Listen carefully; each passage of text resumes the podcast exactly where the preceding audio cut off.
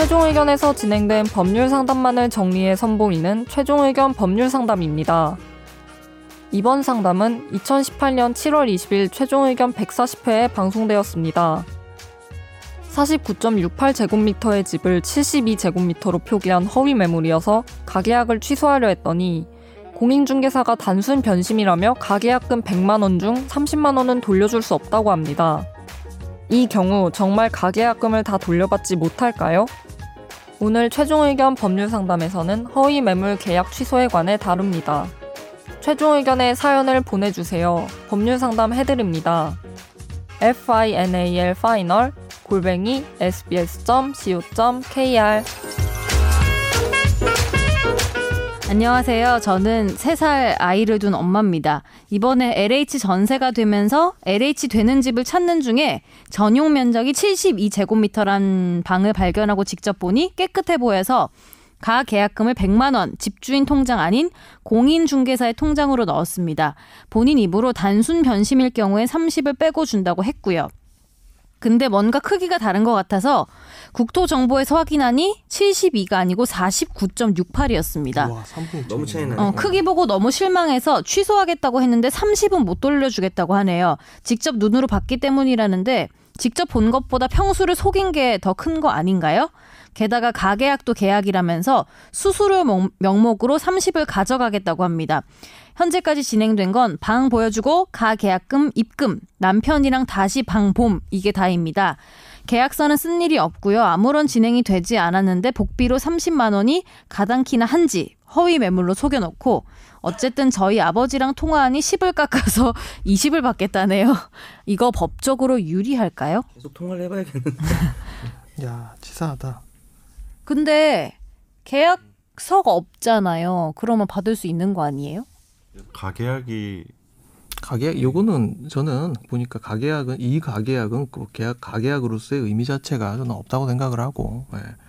그러니까 계약이 계약금이 이렇게 왔다 갔다 할 때 그 계약금의 역할이 몇 가지가 있을 수 있거든요.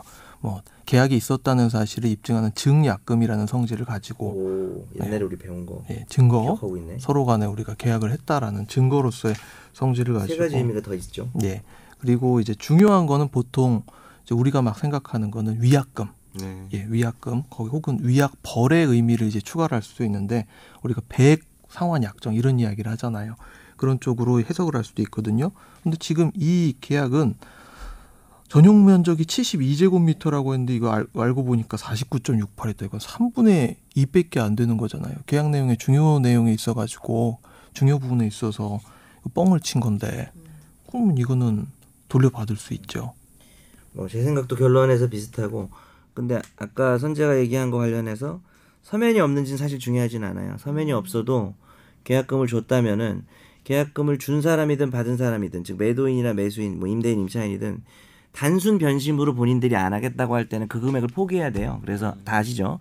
그걸 포기하거나 받은 사람은 싫을 때는 두 배를 돌려줘야 되잖아요.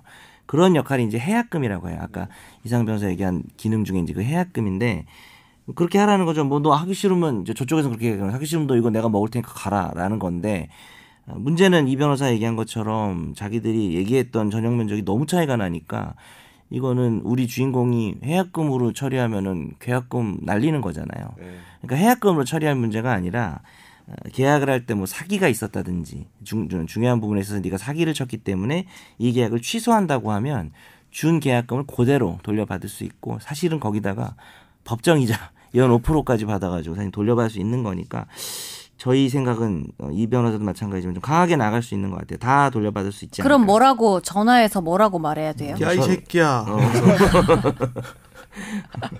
나머지 면적은 네가 날려먹었냐 이러면서 청취자분이 일단 집주인 통장이 아니라 공인중개사 통장으로 넣었다고 하잖아요. 이게 네네. 가계약이 성립됐다고 볼 수 있는 거예요? 그것도 좀 애매하죠. 그 이거는 우리나라에만 있지 싶어요. 왜냐 가계약. 가계약이나 중개사 통장으로 그쵸. 넣는 거. 중개사가 복비를 우리 법이 있어요. 그래서 딱 그 전체 금액이 얼마까지 받을 수 있는 게 있는데 그 중 일부를 지금 이제 중개사가 받았다고 보더라도 네. 보더라도 중개를 잘못한 거잖아요. 그러니까 지금 이분이 주어를 잘 안 써서 명확하지 않지만 72제곱미터라는 허위 정보를 중개사가 올린 것 같아요. 그렇죠? 네. 어 그러면 중개하는 사람이 면적을 잘못 얘기해줬기 때문에 이것도 똑같은 제가 말씀드린 법리에 의해서 이 돈이 저쪽으로 흘러 들어갔든 아니면 중개사가 들고 있든 당연히 다 받을 수 있다는 생각이 듭니다.